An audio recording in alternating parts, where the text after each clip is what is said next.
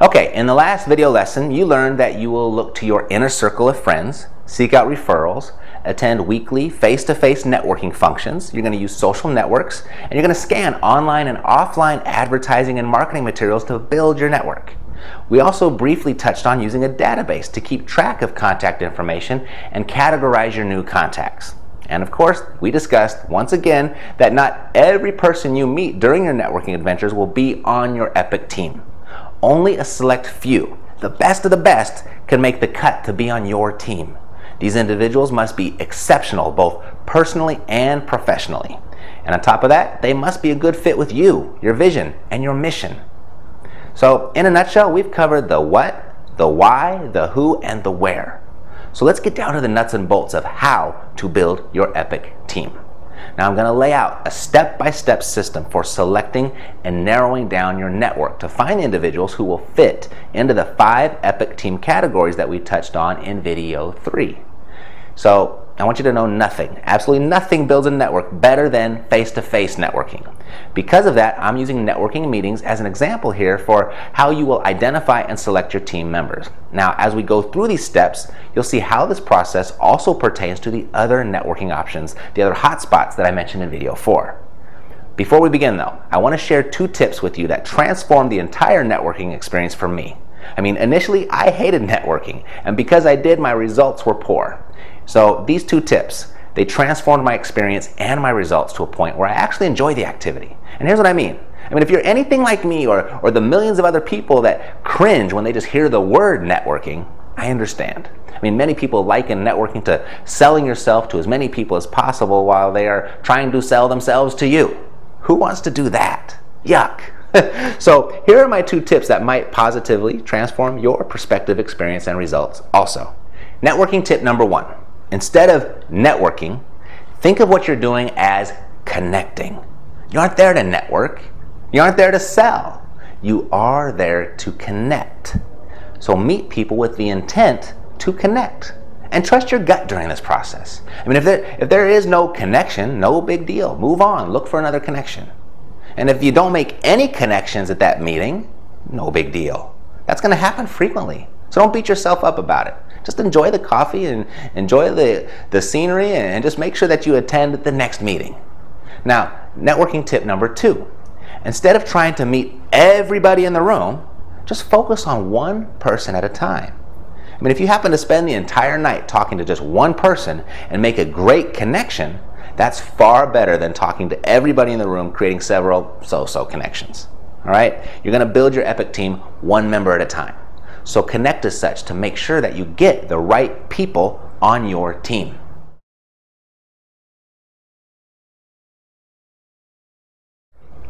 Okay, so here it is your step by step system for building your epic team from introduction all the way to team selection. So, step one be interested you know, to meet the, the right people in networking meetings and, and have others show an interest in getting to know you, you must first show an interest in them. Your job here is to be inquisitive, to be interested in everyone that you meet. But don't be weird about it and interrogate everybody, but be naturally interested in, you know, and, and where people are from and what they do, how long they've done it, and how they do it. Ask questions and listen to the answers. Really listen. Be interested. This will get the ball rolling and potential relationships on the right track. Step two, wait to talk about yourself. When the conversation eventually does turn to you and you are asked, So what do you do? You're going to say, I buy and sell houses. Now, I recommend that phrase over saying, I'm a real estate investor because, you know, I found that a real estate investor tends to frequently just shut the conversation down. Not exactly sure why, but my hunch is many people think that they know what real estate investing is, so they don't ask many, if any, follow up questions. I mean, you'll get all types of responses, but rarely do any of them carry the conversation forward. I mean, at the very minimum, I buy and sell houses, at least that evokes a what kind or in what area. I mean, those are the types of answers that open the door for you to share your criteria. And that's ultimately what you want to do. That's what works for me. But you know, feel free to experiment with different answers to what do you do. I mean, to find the one that really works best for you. Whatever it is, just know that there is strength in descriptive simplicity. Like I buy and sell houses. Descriptive and simple. Step three, exchange information and leave a favorable impression. You know, if you feel there has been a connection, ask for the individual's business card and, and finish the conversation with something like this. As you can probably imagine, you know, I meet a wide variety of people in my line of work. If I should come across your ideal client, how would I know that and how would you want me to introduce them to you? This is a really powerful and memorable closing statement showing your willingness to give and not just receive. I mean, often at this point in the conversation, you'll receive a, a, showing of gratitude and an offer to also do the same for you. That's a good indicator of someone who you might want on your team. Remember, your Epic team will only function at top form when everyone is working for the benefit of everyone else on the team. Step four, take notes. Make a note, either mental or written, of what you learned about the person to input along with their contact information in your database later. Take a moment to reflect on the feeling that you got from each individual during your discussion. Think about how the discussion went and whether or not they had the same vision of success as you do. Were they likable? Did they seem competent? Step five, follow up. Follow up the next day with the people you could see yourself potentially doing business with in the near or far future. You'll want to follow up the very next day for two specific reasons. One, your conversation is as fresh in each other's memory as it will ever be. And two, nobody else they met is going to do this. Following up the next day is going to separate you from every other networker that they met at the meeting. I mean, that one call is going to establish yourself in the mind of the person that you're calling as someone who is professional, courteous, and ready to do business. And most of all, memorable. Step six book a meeting. During your follow up calls, your intent is to arrange a meeting one on one, face to face, meeting in order to learn more about each other's business to determine if, if it would make sense to stay in touch. Maybe it will, maybe it won't. That's what you want to find out. And during this FaceTime, you need to also reflect on whether or not this person's personality is a good fit for you. You know, having a team member that is wildly successful but, but causes you to cringe every time you are doing a deal together, that's no good. All right? And remember, your Epic team is your team and your path to financial freedom. Right now, not the time to compromise. Step seven, lead the meeting and get recommendations. You know, during your one on one meeting, again, I want you to be interested. That's your job to always be interested. I mean, if you want to be interesting to other people, you must first be interested. So take the lead and get to know as much about that person, what they do, and what they need to further their business. Don't talk about your business until they ask about you. And then, somewhere near the end of the conversation, I want you to ask these two questions. And I'll, I'll, share with you why in the next two steps. But, first question Now that you know a little more about what I do, who do you know that I should know? That's the first question. Here's the second question If you were in my shoes and, and had the same vision of success, what would you do to make that vision a reality? Those are your two questions. Take note of how these questions were received what the answers to these two questions were, and then follow the next two steps once your meeting has concluded. Step eight, follow through. Call anyone that the individual recommended that you should know and, and set an appointment to get together with them. And when you make that call, it, it might begin something like this Hey, John, my name is Matt, and we haven't met, but we have a mutual friend in Steve, and, and Steve suggested that I give you a call. And your name came up in our conversation the other day, and, and Steven thought it might make sense for us to get together over a cup of coffee and just talk shop. Would you be open to getting together for a quick chat? It's very simple, right? If they accept and meet with you, you'll carry out the same structure as you did in the meeting that you had with the person that referred you. And if they don't accept, eh, no big deal. And it's never a big deal, by the way it's a process. Now, as you meet each new person, you're likely going to walk away with one of the following two feelings or responses to that meeting. You're going to think to yourself, why in the world would anyone recommend this individual to me? And in that case, you might want to just scratch both individuals off your Epic team list of potentials.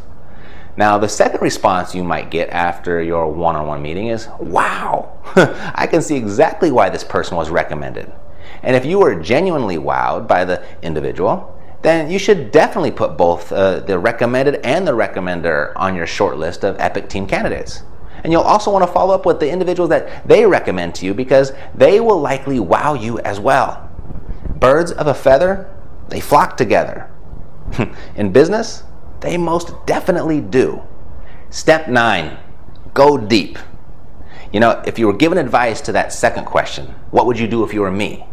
And the answer, it made sense to you, go do it.